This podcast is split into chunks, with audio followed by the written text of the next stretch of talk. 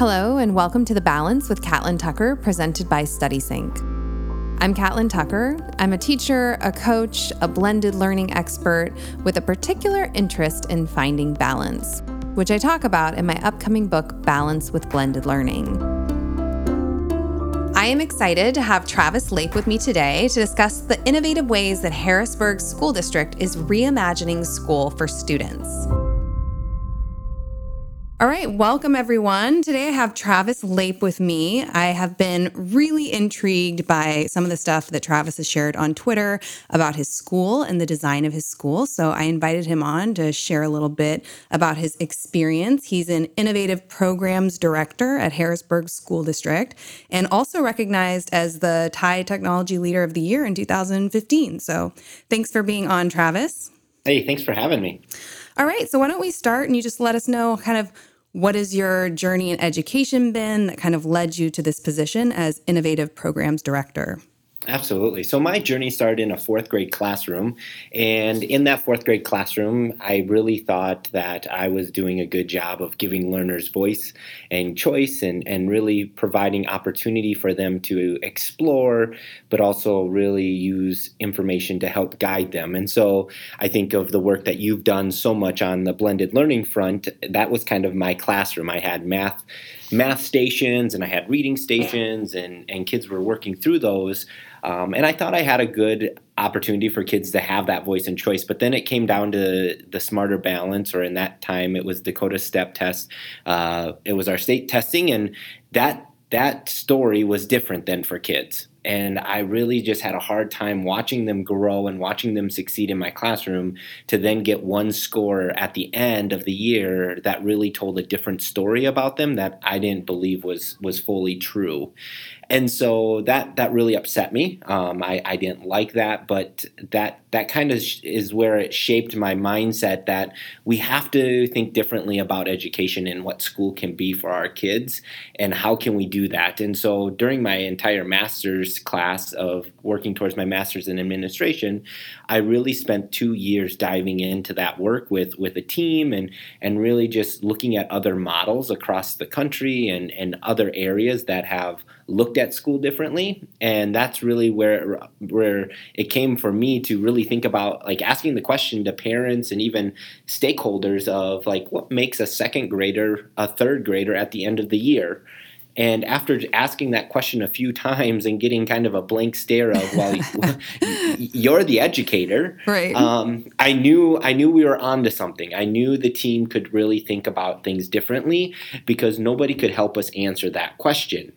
Well, and I love what you're saying too, because I think this res- this will resonate with a lot of teachers who are frustrated by that evaluation of a student by a single yeah. test and a single score but what's been interesting about my experience, and I'm sure you've encountered this, is when you tend to push for innovative, outside of the box approaches, yep. people are like, but my kids are going to get tested and I want them to do well on the test. So it's like you either look at the test and then you change what you do to try to get a better score on that test, or you look at the test and, like you've done, you think that is not a good representation of where my kids are at. We need to think about doing this job differently. Yeah, you you hit it spot on. I mean, I think educators would listen and say, "Yeah, like that's awesome. I want to be a part of something like that." But then you you you're spot on when when you start to push against this system that is just enriched in this idea of a comparing kids against kids mm-hmm. and b that score that's where the system really then gets a stronghold and pushes back on you. Mm-hmm. And I think if you don't have a strong, solid why and a strong foundation to stand on, it it the system crunches you.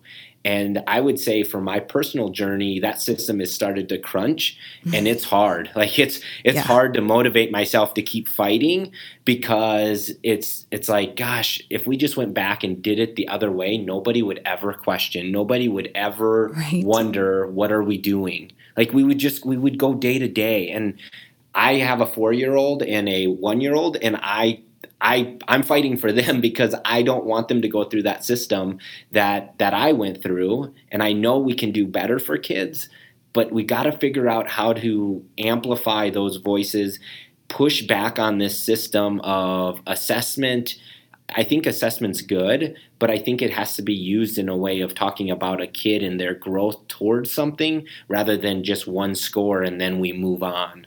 Yeah, I absolutely agree. And I I feel your frustration pushing against the status quo because I have had my own experience trying to as a teacher in a very traditional public high school trying to create a very outside the box kind of program. And just getting the students and the parents, let alone admin on board to lean into a different kind of experience for kids is maybe one of the most exhausting endeavors I have ever tried to make happen in my entire yeah. professional career because it is so hard to push change in these very traditional systems. Yes, and change is slow. Like so slow. I, it is. It's it's crazy when we when we sit back and think about where we're at as a district and how far we've come. We've come in a short amount of time, but it it it, it has truly been a process to get to this point. And I always tell people, and and this was advice given to me by uh, another individual, was you know change isn't hard. Change is uncomfortable. Yeah you know and and so this is just uncomfortable being in this eh, kind of this middle ground of figuring it out. How can we make school different and what can we do for kids differently that that is going to impact them is just uncomfortable because of the unknown of of everything so, this is, I know a little bit about your school, but many of the people listening to this won't have heard much about Harrisburg School District. So, why don't you tell me what makes your school district different? So, you clearly had this why of wanting to kind of meet kids where they're at, look beyond this traditional testing and assessment system, and, and really look at their individual growth. So, what's different about your school? What changes have you guys made? Yeah, our district is unique in a couple couple things. One is this work had started way before I got here, and it started at the high school level. We had a building principal and some staff there that said, you know, why do we have 50 minute times in our in our schedule? Like, why why can't some days be longer and some days be shorter based on if you're going to have a lab or you're not going to have a lab? Right. And and very very forward thinking in the sense of like well, colleges do this. Um, colleges have Monday, Wednesday, Friday, Monday, Wednesday short periods, Friday maybe a longer lab day. Like, how can we do that? What does that look like? And so the high school 10 years ago went down this road of what does time look like in high school and how could we adjust it or make it look different? And in that whole process of time, they really realized that really kind of the bigger question they were asking them is like, why does it take, why should Algebra 1 take a year to get through? If a kid can get through it sooner, can't we let, allow that? Still award the high school credit and let them keep moving. Right. So, so ten years ago, that was the high school. Um, they we've been implementing. We've been in implementation there for now seven years. Um, and there is a customized learning pathway as well as a traditional pathway because parents still wanted choice. Absolutely. And so, so we operate in a school within inside a school model there, but it allows us to continue to really kind of think outside the box. What does this look like? Um, at the high school, we've opened up the opportunity of early college pathway, so kids that have finished their high school graduation requirements can stay on campus. We bring college professors to our campus and they continue on. Um, we also have opened up a career and technical education pathway, which has really opened up the doors to industry, internships, job shadows um, for our for our opportunities of kids that maybe are on the fence of do I do do I need to go to a four year or can I do a two year? Can I go right out into the workforce? Right. And so we've really tried at the high school to embrace this idea that there are many journeys, there's many opportunities. How do we give them a well rounded opportunity to explore those? But then have those all be here. So the high school's been in this work for seven years. Middle school and elementary now have been in this work for a little over four years. Okay. Uh, the middle school work is a little different than the elementary. The middle school uses a scheduling software where our kids basically show up every day with no schedule. And oh my then goodness. they see they see what the teachers are offering for the day based on what the teachers learned yesterday that the kids need. So maybe they need to do a seminar in science, but the math instructor says, "You know what? I need I need to have small group instruction." So I'm going to do a couple sessions of those. And so then the kids come in during like what what traditionally would be an advisory time. Mm-hmm. And they see the offerings for the day and they schedule their day based on what they need as a learner. Wow. So, so they have the active agency of saying, I yes. need this lab. I need this one on one time or this small group time with my math teacher. And they compose their schedule for the day. They compose it. Exactly. Oh my gosh. I can't even imagine how empowering that is as a learner to be able to say, this is what I need from this playlist of options that are basically customized for a range of different learners. I think that is incredible. Well, it, it just, I mean, it's fresh in my mind because last Friday we had a meeting, parent meeting with a parent that was concerned about their child in this environment. You know, are they making good choices? All of that. And the staff did such a good job of explaining to the parent that yes, right away in the beginning of the year, the, the, the learner was not making good choices in their schedule. They were scheduling with their friends. They were, of they course, were, you know, they, they, they thought they could do a lot of learning by themselves and not in seminar or coaching. And so they weren't getting always the direct instruction. Mm-hmm. But what's beautiful on our scheduler is that it creates a pie graph of what the learners have scheduled. Mm-hmm. And so the, the, the teachers were able to look at the learner's schedule and say, you know what, look at this 44% of your time is spent in personal flex. Do you think you should be doing all of this by yourself, or should you be part of our conversation with some more direct instruction? They said as soon as he realized that, oh, you know what, you're right, I probably need to be in more teacher led discussions and then go do the personal flex when I'm ready to apply my learning. Now he has just taken off. He started to blossom. He's advocating for himself. And it's just a process that we really have to work through because traditional schooling, we've always told the kids when the test is, what's on the test, when to go to the bathroom. Oh, yeah. And now we're saying, hey, you know what? For your day, you get to schedule your core classes based on what you need. I think that sounds so engaging. I mean, just as a learner, part of what is so alienating for kids is just how little control they have over their days. And Absolutely. it translates into a lot of apathy, lack of motivation. And I work with a lot of teachers in a training capacity or a coaching capacity where the teacher's biggest hurdle that they're facing beyond time, which I think is all of our hurdle, really, yeah, um, yeah. is this lack of enthusiasm. The kids who don't really seem like they want to be there. And I have to remind them, like, hey, these kids spend six, seven hours a day in an yeah. environment where they rarely get to decide what they learn, how they go about learning you know, what products they produce to show that they've learned something. Like that's a really defeating experience for a child. Um, and so the idea that they could have such agency over their schedule is exciting. And the fact that there are these analytics or the data that shows exactly where am I investing my time and is that yielding a really powerful outcome or maybe not. Maybe I need to reallocate kind of the places where I spend more time and energy in my day. And at the middle school level uh, in particular, I could see that being really powerful because by the time you get to high school, you want them to feel like powerful drivers of their own learning. And I, your comment about parents, so having kind of a traditional offering versus a more yeah. outside of the box offering. I heard this interview um, Peter Senge had about education and why it's so hard to really establish and maintain kind of these innovative approaches to education. And one of the one of the big barriers to kind of breaking outside the status quo that Senge highlights is just parents. You know, the idea that parents really expect their students to learn the exact same way that they learned. So, yeah. you know, getting mm-hmm. them on board and to trust that there is a real rationale behind trying a different approach can be so challenging. So, how has Harrisburg School District tried to communicate with parents, get them on board, and create that line of communication so hopefully they buy into this innovative approach? We're still trying to figure that out.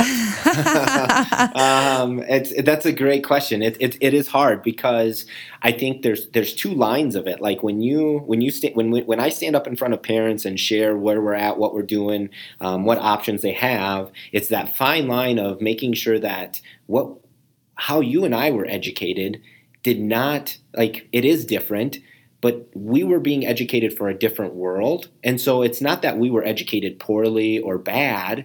It was just that the world was demanding something different at that time. Mm-hmm. now we know more. There's more information out there than ever before. It's at our fingertips. We know that we can engage kids differently and really move the needle in some areas if we if we can push back on the system that you and I grew up in and that's hard for parents because I think some parents view it as well school worked for me. I I got a 4.0, I went to college, I got a 4.0, I've got a good job. Why wouldn't I want that for my child? And now you're telling me school needs to be different? I don't have anything to relate to that. And so I think it's I think it's really trying to drive real world connections to this. Um, you know, like I, I, think of athlete athletics, and we can compare athletics to school all the time in the sense that you know there's not a basketball coach out there that's going to um, treat all of his players the same. Some kids are going to be really fluent and make layups left and right, and some kids are going to have to figure out which foot is their right and which foot's the left.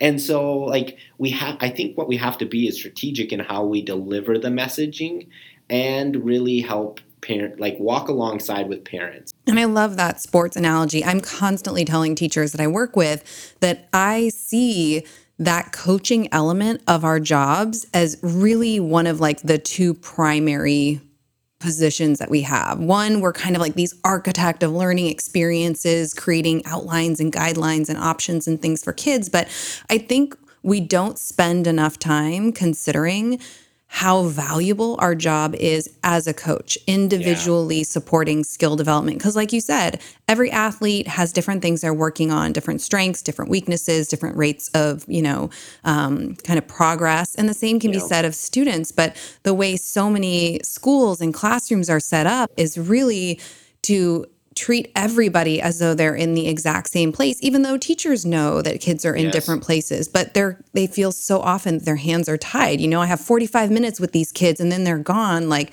i don't have time to sit next to them and be their coach and figure out exactly where they are and what adjustments i can make in my instruction and my scaffolds and their practice and their engagement to make sure they're making individual progress which makes teachers feel like they're not as effective as they would really like to be yeah, absolutely. So I know you're passionate about creating kind of these learning environments that leverage like the best instructional strategies, the ones that have been really proven to kind of move the needle in terms of learning. So can you describe, you know, I'm sure you go in and out of classrooms because I've seen the Twitter photos of like yeah, the kids at work.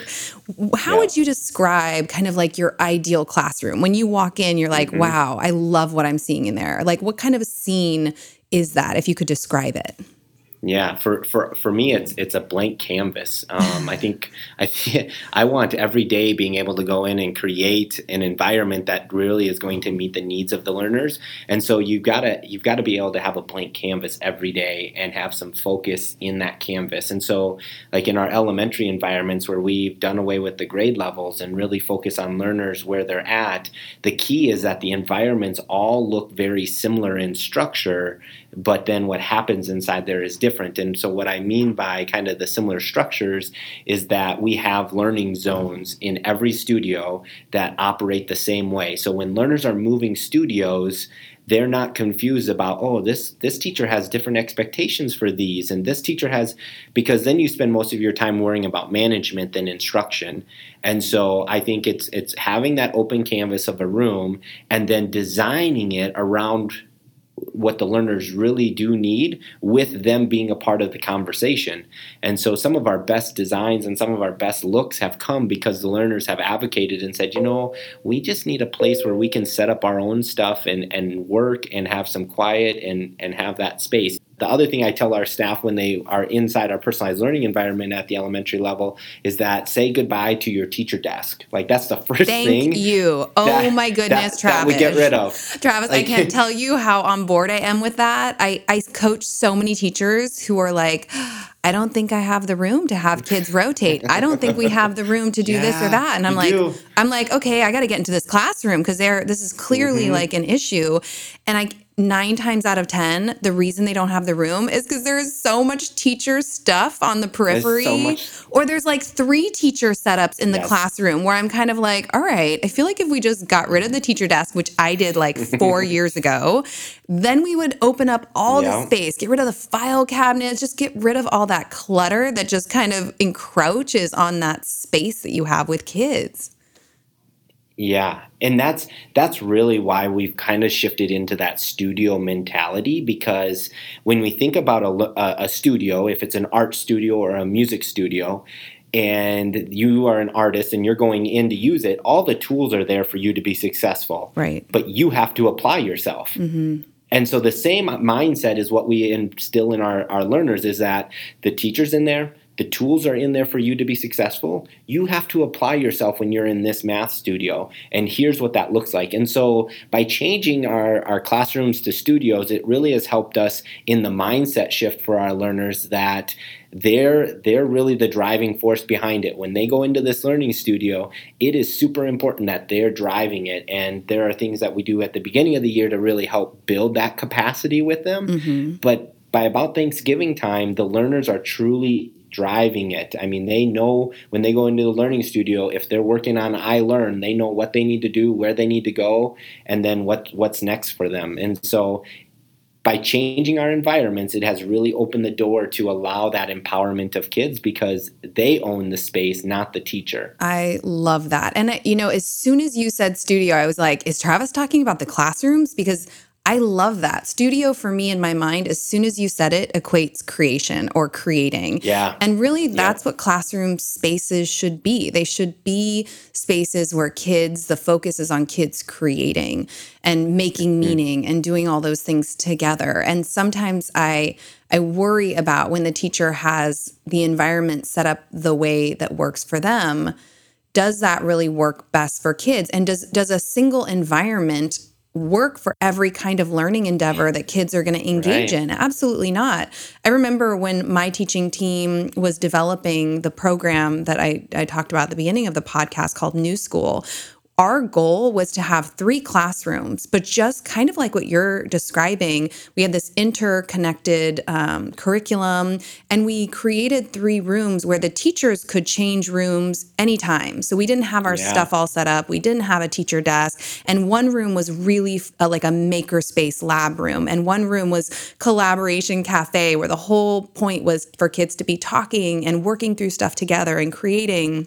And then one was kind of like a quiet corner where you need to read, you need to do practice that really requires some like quiet space. You can go there. And so as teachers, we would shift between the spaces depending on what we really needed or allow kids some free flow movement between the spaces based on the tasks that they were working on and what kind of environment would be most conducive to that. So I would love to see more schools move to an approach where, like you said, the classroom belongs to the students and the whole goal of that space is to encourage creation.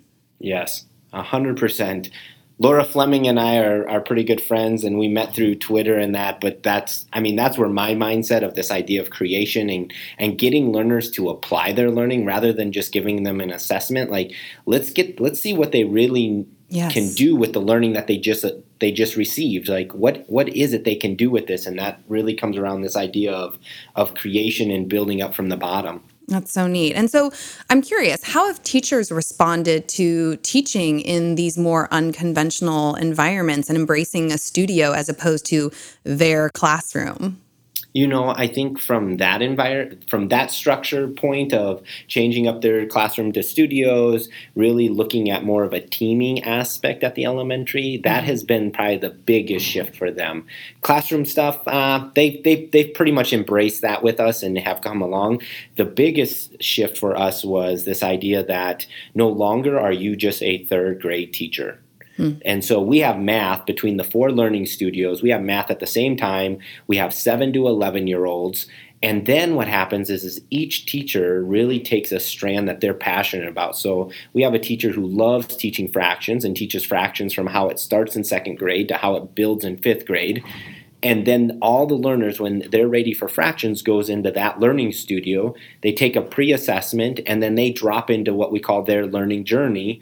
And that might be a second grader who's performing more at a third grade level in fractions. And so they'll drop into more higher level standards. Again, now we don't call them second, third, and fourth graders anymore. We call them littles, middles, molders, and olders. oh the whole the whole idea is that we want to refer to their age and not their grade. Right. Because they could be working at a higher grade level.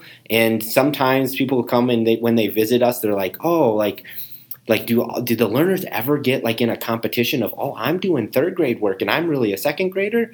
And i'm like no because we don't we don't refer to them as that and we never refer to the standards as oh you're doing only second grade standards or you're only doing third grade we've really built a learning continuum and said learners can progress and move through the continuum really at, at the best that they can. And so that has helped us kind of erase that idea.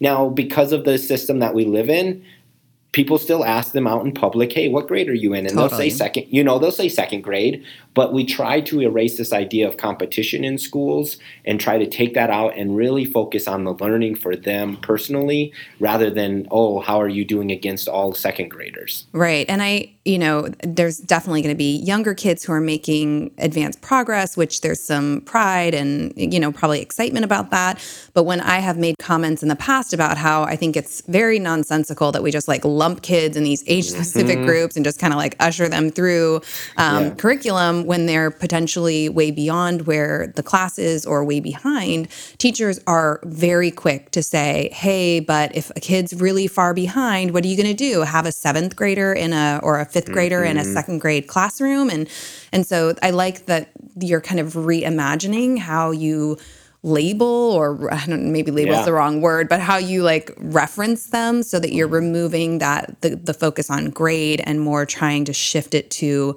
uh, focus on individual progress. Because I I know it yeah. could be hard for a fifth grader to be technically focused on a second grade task, but wouldn't it be better for them to master that so they can build on it and make progress as they move forward in school as opposed to having these huge gaps that make any advancement as they move on to middle or high school nearly impossible? You know what i mean? Yes. Yeah exactly. And that's probably like the thing that our i would say our teachers have embraced the most is the the teaming aspect and being a part of a PLC and all of that is is challenging because prior to this we hadn't had like true PLCs in our district, mm-hmm. and so this idea of you know now we have 94 learners that we're all in charge of. All four of us are in charge of 94. I don't just have my class. I can't shut my door and do my stuff. Right. I, I have to trust my team that when my learners from my home studio are going to fractions, that they're getting exactly what they need in fractions so that when they come back to me in multiplication, division, or geometry,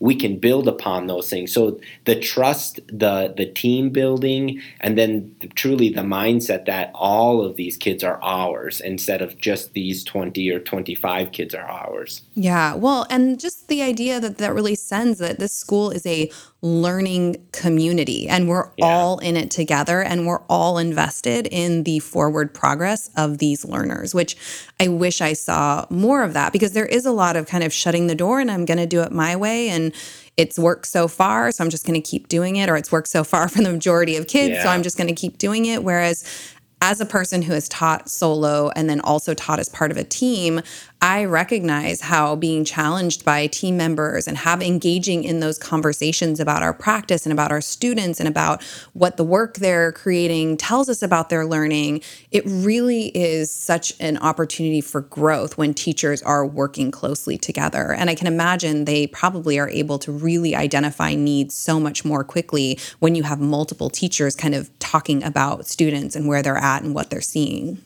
Yeah, and that's probably the biggest one of the other big ahas for us is that our 94 95 learners between the four teachers stay with them their entire elementary career so oh, wow. they loop yeah. every year so if they start as what traditionally would be a second grader they will be with those four all four years of their elementary career which is what we really believe is is going to hopefully push the needle of understanding where kids are at what they need how to build that trust and relationship because i mean we see it all the time the data is out there, the research is out there that the number one of the number one effects on academic success is the relationships. Right.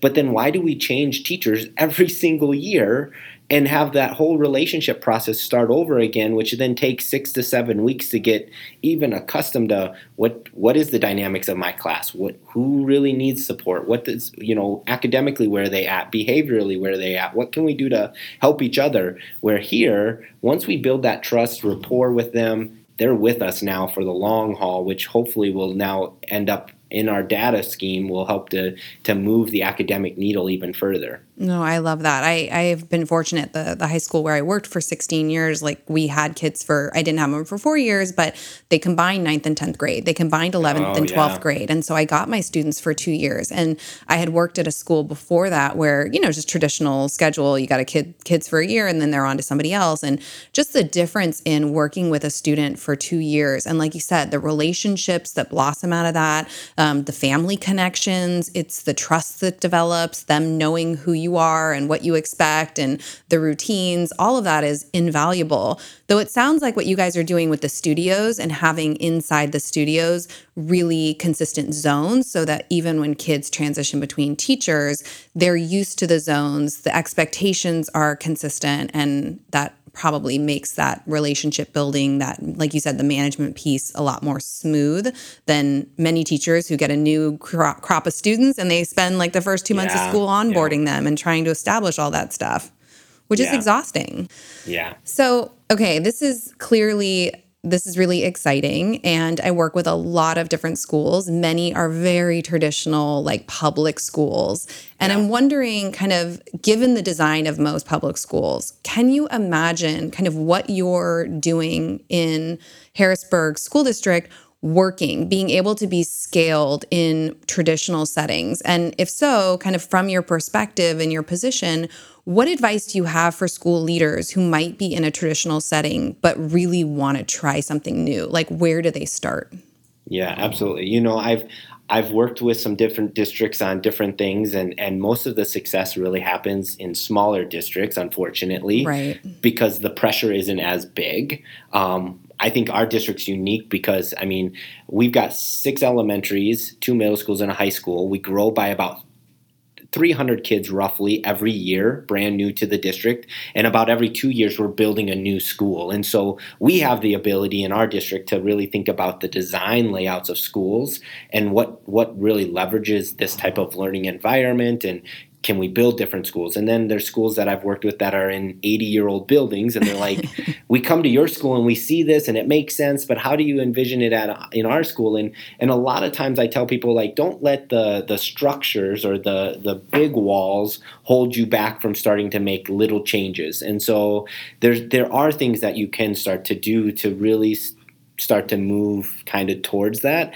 And i think some of it is the work that you've done in in the, around the blended approach like to really get to personalize where learners can move and and jump in like I think you first have to understand what are stations, what are rotations, how right. can you leverage those type of instructional practices? Can you create a playlist? What does that yeah, look like? What yeah. does that? Yeah, because I think that's the starting point, and a single teacher in a classroom can do that. And then you move it to the question of like, okay, what if what if you and I shared learners, we pre-assess them, and then we drop them to where they're ready to go, and then they start our playlist, and then they start working. You know, mm-hmm. then I think you can take it to the next level but I, I work with so many schools that want to get to where we're at right now, like next year, and it's like, but you don't even have teachers doing small group coaching sessions and right. you don't have you don't have stations like you still have a teacher in the front of the room for majority of the day teaching that's a mindset so i think I think you really have to start with where your staff is at, and if they're more, you know, more at that level of they're teaching a lot, they're the ones in front of the classroom a lot, then I think the first approach is is really a blended learning approach, and then from there, I think then you can start to leverage. Okay, could we group two classrooms together and have a two, three, and a four, five, and have them switch learners based on what they need? Could we build out a learning continuum? And so I think, I mean, it's definitely doable. Smaller schools definitely are just a lot easier because sometimes you don't have so many moving parts to a smaller school. They're a little more nimble. yeah, absolutely. And you've you've you've worked with more than I have, and so you've you've seen that. Um, but I think that's where you have to start. Is one, you have to start with where's your staff at instructionally. Mm-hmm because this model does not work if you do not have sound instructional practices in place because what, what I've seen when it, when that happens is if you go to this model where you're moving learners, you're adjusting learners, teachers get very territorial because of the state assessment still. Yeah, again, and brings so, us back to the beginning of this conversation, right? Yeah, like the pressure still comes back at, in March and April when they take that state assessment, and if my kids spent majority of their time in your room, ugh. Yeah. I, don't, you know, so I think it really comes back down to one, you've got to make sure you're instructionally sound. Your teachers are doing some high level instructional practices that we know by research will get the effect size on learning. Then from there, then you can start to look at the structures that you have in place, like the weight, what I call weight bearing walls. What are the things that we have to kind of take down now to leverage even more of that instructional practice sound? Then, once we start taking down those weight bearing walls, then you can really start to think outside the box of is it mixing groups? Is it mixing age groups? Can we do pre assessments of a larger span of learners?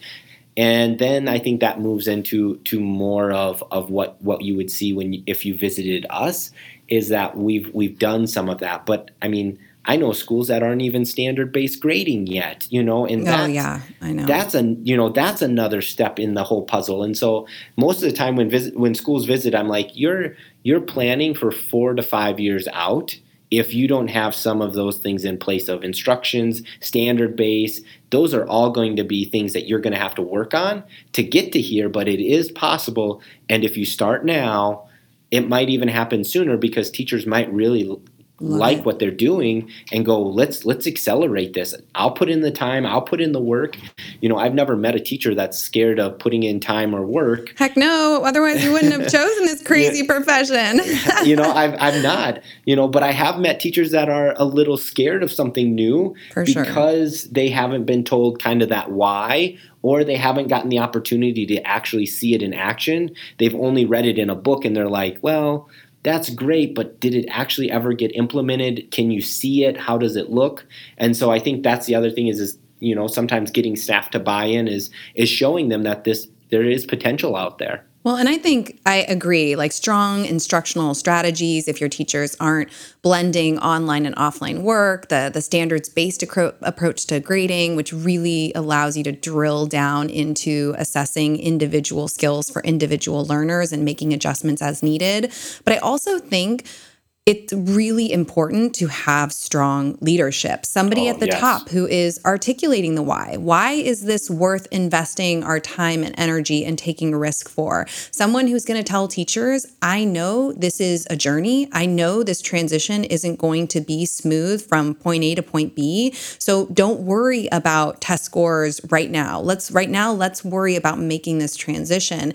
And sometimes I I even though I want to encourage teachers to make substantive changes in their practice, I also as a teacher who's worked on campuses where there hasn't been that vision, that leadership, the follow through piece where it's so critical that you have someone at the top who is really bought into this change, who's who's willing to take a good hard look at some of those invisible walls, like the bell mm-hmm. schedule. Uh, you know, yeah. this idea that you know, uh, could we combine classes? Could we have teams of teachers working together? What would an integrated approach to curriculum look like? All of those pieces are so crucial to making really big change. And I and I know leaders who want to rethink kind of the status quo, but then it's like the devils are the devil's in the details. You start thinking yes. about the master schedule and unless you're willing to kind of just explode what's there and and reimagine it, it can be so hard to create the kinds of changes that we're talking about. But clearly the traditional approach to educating kids is not working for a lot of our students. Right. Yeah. What do you do to kind of relax, recharge, stay grounded, attempt to find or achieve some kind of balance in your own life, Travis? Oh, that's a million dollar question. Right? Oh, you don't oh, have it figured out yet? I was hoping you could just like lay some truth on us. Oh my gosh, if my wife ever listens to this, oh, she she'll be like, he lied the whole time.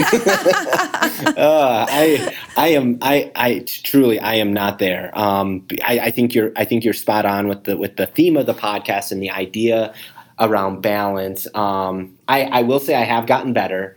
Uh, because I've really had to think through and, and even I, I, I think the the humbling thing for me was I had to, I had to go get help. I had to get somebody else to talk into me mm-hmm. of like what is important. You know, I I get stressed out. Like at home, I'll be I'll be on my phone constantly, and my wife will be like, Travis, like what's so important right now that you need to be on your phone? I'm like, well, a teacher just emailed me and asked me for this. And if she's working on it right now, I should be too. Right. And my wife just kind of rolls her eyes. And, and so like the one, the, the best thing I've now tried to work into is like I've just have a notebook of things and before I leave the day at the end of the day, I write down everything that I need to get out of my brain that maybe needs to happen tomorrow. Right. And I, I just write it down and I close the book and I go home. And the next morning I've I've been able to pick up and not feel stress or the anxiety of like I'm letting somebody down. Yep. Uh, because I think I mean I, a lot of educators we're people pleasers for the most part. I mean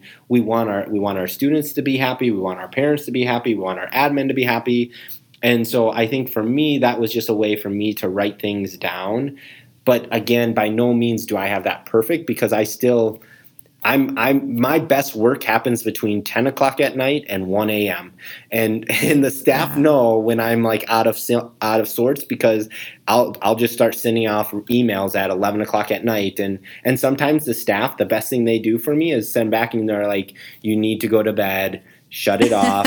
it will be here tomorrow. No, you know, and Travis, what you need to do is you need to embrace the schedule option on your oh, Gmail, yes. which because I am also a bit of a night owl and I will like compose endless emails between your like peak hours are also kind of my peak hours. I would say a little yep. earlier, like nine to 11 for me. And yep. so I will write like half a dozen emails and schedule them. These are all going out 8 a.m. tomorrow morning or whenever tomorrow morning so that like I can, like you said, get it out of my brain get it in into the universe so I know it's going to go out, but I'm not that person sending emails at like yes. 10:45 at night. yes. I, I, I use it periodically and then I forget then I'm like, oh, I just hit send. I right. should have get, you know, so but yes, I mean that that's a great a great tool to to use especially if you are one of those individuals that like to work at night. But I think that's I don't know. I think education is so unique that way. I, I think of my teacher prep and like we never talked about balance in teacher prep. No, no. You know, like we. The message was you have to do it all in my teacher yeah, prep. yeah, yeah. I, I think I think that's I think that's where we're we're maybe missing a little bit of that training is like how do, how do we help people stay balanced? And I mean, it's easier for me to coach teachers in that than to coach myself.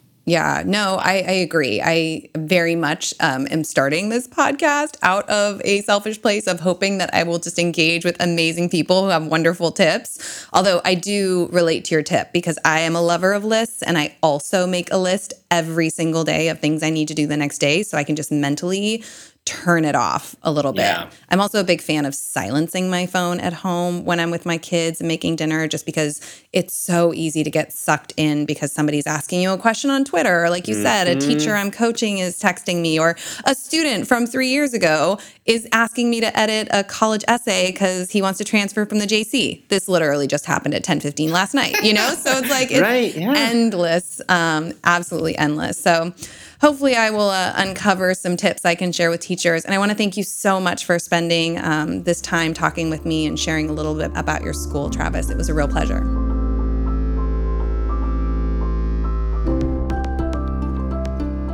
There are so many moments in this podcast that resonated with me, but I want to highlight two of them. First is the idea of calling the spaces where students learn studios instead of classrooms.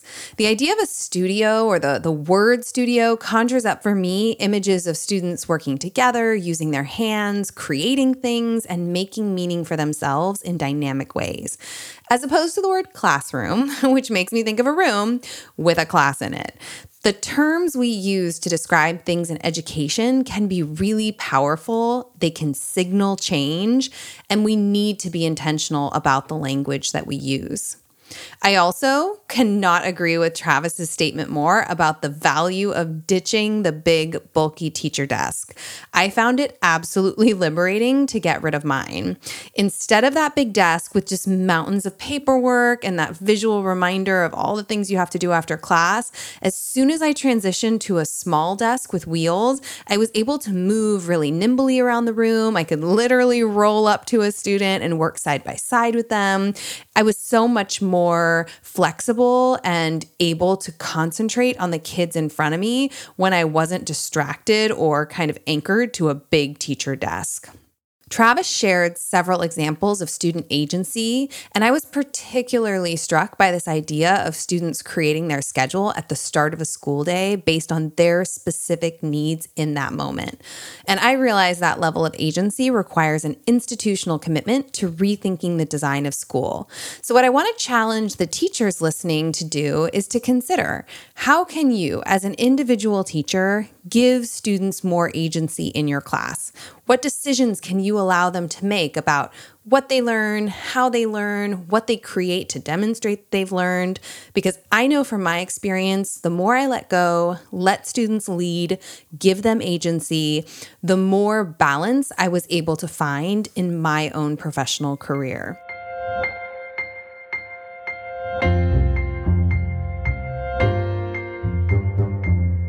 Finally, I want to end this podcast with two teacher tips that were shared with me this week via Twitter.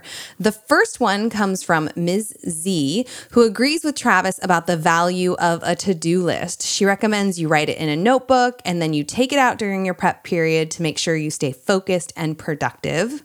And then Mrs. Estrada recommends meditation, exercise, totally agree with her there. And then remembering your why. What was your purpose when you started in education? What brought you into this career? Remembering your why in the really tough days or on those really tough days can be incredibly powerful. So, thank you, Ms. Z and Mrs. Estrada, for sharing your tips with me. And if anybody out there has a tip they'd love to share about how they're creating balance in their own lives, you can find me at Catlin underscore Tucker on Twitter and share your tips with me there so I can highlight them in a future episode of The Balance.